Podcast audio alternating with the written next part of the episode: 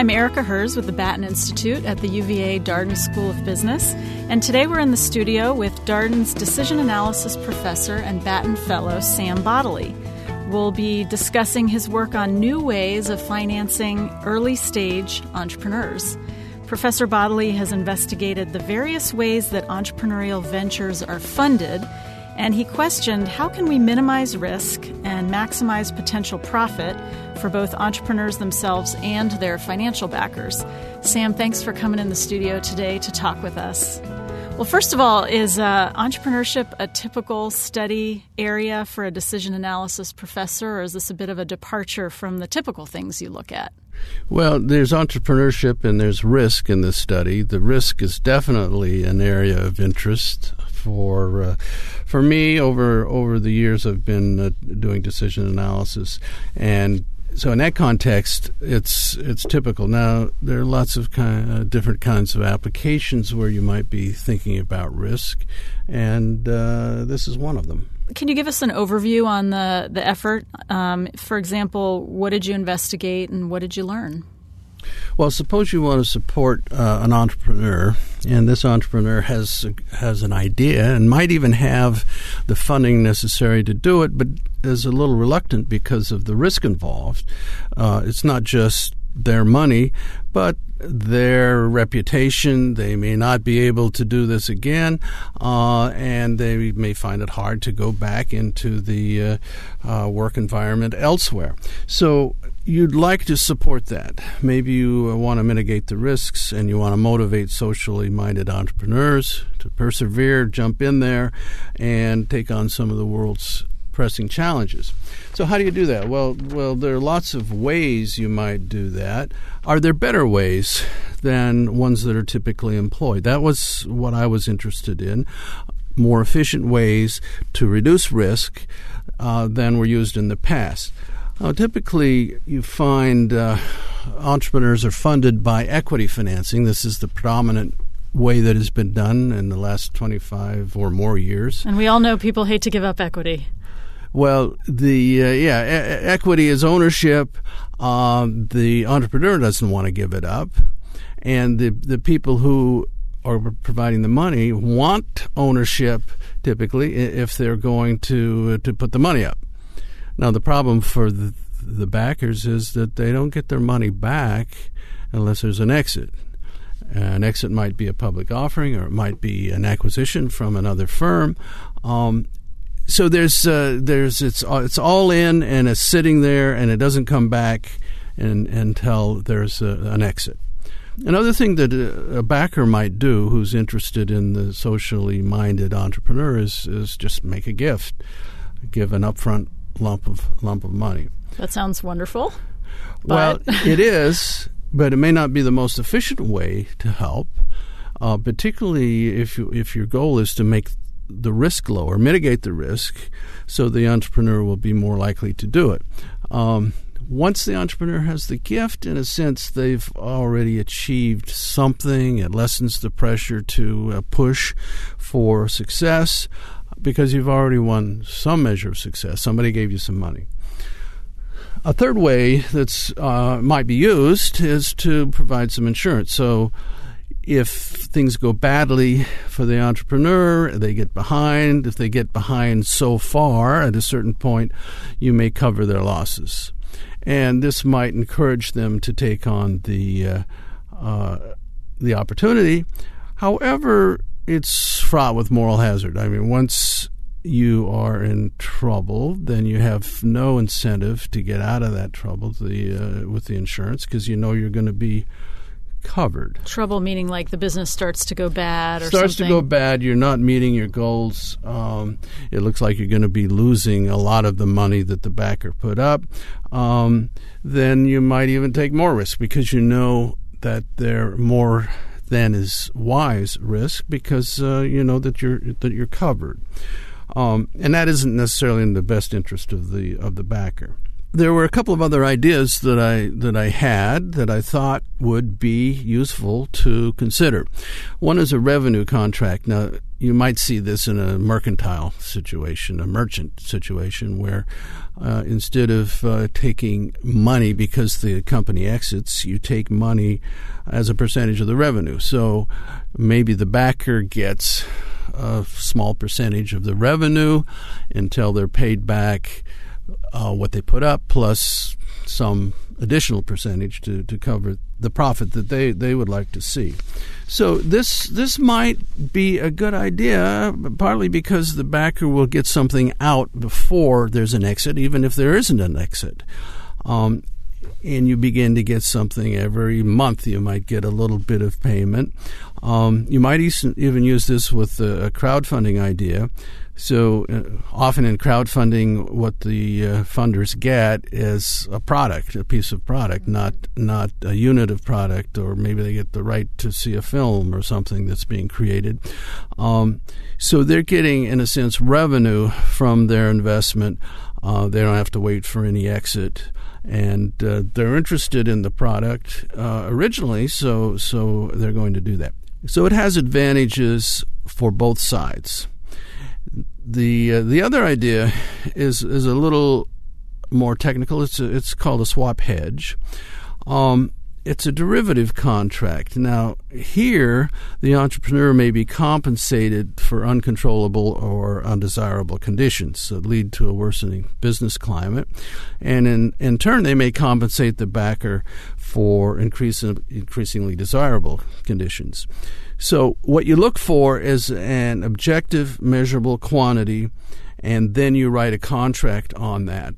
So it might be some some objective measure of the business climate.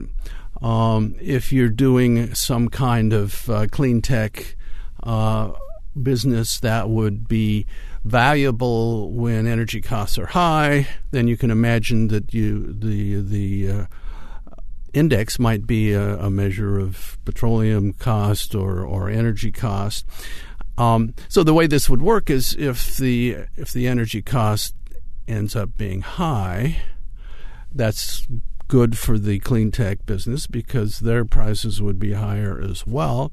And so the entrepreneur might actually pay something to the uh, uh, backer.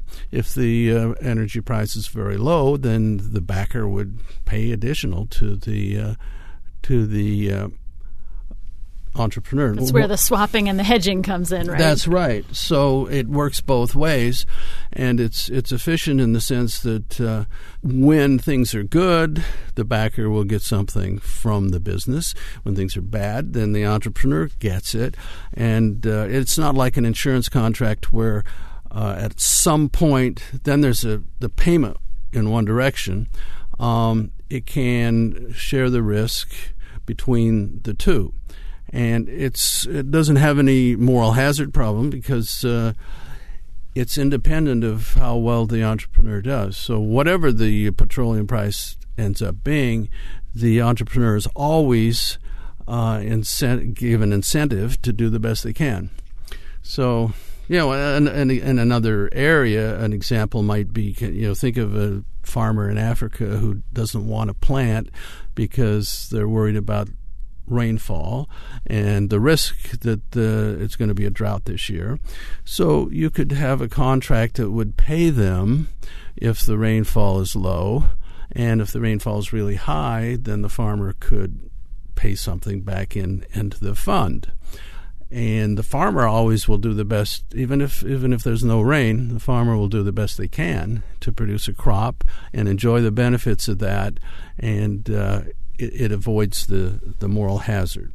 And you did some simulations to look at risk and to look at profit for both funders and for the entrepreneurs, right?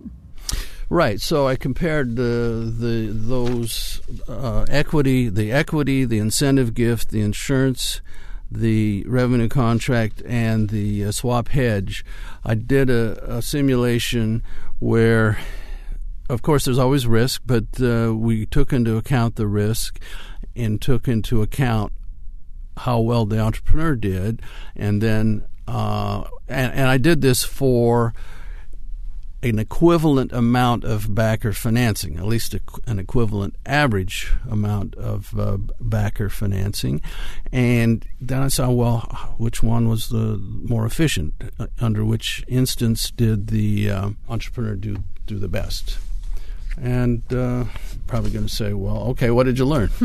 Uh, and I wasn't too surprised that uh, the swap hedge was more efficient uh, for a given level of backer financing, the uh, uh, risk adjusted value of the business was higher with the swap hedge than with the with the other opportunities. It was also higher with the revenue contract. Um, and uh, the insurance actually had a high uh, risk adjusted value f- for the uh, for the entrepreneur as well. However, that one uh, again, uh, the moral hazard issue is there, and uh, it means that they're on the on the end of the distribution where the entrepreneur loses a lot of money. Well, the backer pays a lot of money. So the risk characteristics for the backer are not that good with the uh, with the insurance. Another issue was uh, ownership and control. Um, with the equity, you have less of that. Uh, and with the others, uh, the revenue contract, the swap hedge, the entrepreneur can retain 100% ownership and control which is one of the things they want. You know, mm-hmm. you know the entrepreneur views the business as their baby. Uh, they want it to stay their baby and and grow it into uh, into maturity um, without partway down the down the path the equity holders taking it over, which is a common thing that happens with uh, with entrepreneurs. So, for those who are not necessarily as familiar with some of the tools of decision analysis that you use frequently in your research, um, when you think about kind of the professional uh, or entrepreneur ramifications of this work, what would you say? What is the um, for funders and entrepreneurs? What are the ramifications of this work? Well, I would uh, be uh, happy to see uh, trying some of these alternative mechanisms. Um, I believe that both the backer and the entrepreneur would find them, uh, you know, enhancing the uh, the possibility that the, the business actually takes place, um, and so I'd like I'd like to see them try it.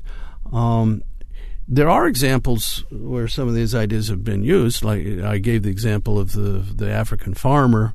Um, so there have been funds established by African governments, in some cases, uh, uh, charitable organizations, where it will underwrite the sort of hedge, swap hedge for the farmer. Uh, they've been quite successful. It's much cheaper and much less moral hazard than what has uh, alternatively been done. Say the government just says, "Well, you, you plant, and and uh, if you don't have a good crop, we'll uh, give you uh, an insurance coverage." And hence, that field gets planted. That field gets planted, and not only that, but if it's not a great year for for rain, the farmer still works, and they get something and uh, in fact, the the uh, government or the charitable funds that are available for that are used much more efficiently. More farmers can be supported uh, out of the same amount of money. Well, given our society's interest in uh, in creating jobs through entrepreneurship, I hope to see some of these ideas tested going for- forward. Well, I think the government, uh, you know, there are lots of uh, examples in the clean tech uh, environment. Uh, you've probably heard of Solyndra and a bunch of other uh, companies that the government you know, KIOR, Ener1, Fisker, uh, the government gave uh, hundreds of millions of dollars and, uh, and we know how that turned out. The story isn't good. No, turned out turned out badly. Now, I'm not saying that the outcome is always going to be perfect, uh, or or they're always going to succeed, but that could have done been done so much more efficiently than it was, and it would still have encouraged the businesses to to uh, test their ideas. Um, that's what we want: more efficiency and more uh, development of of uh, ideas that, that take on the world's pressing challenges. Professor Bodily, thank you for joining us in the studio today. Thank you. It's a pleasure.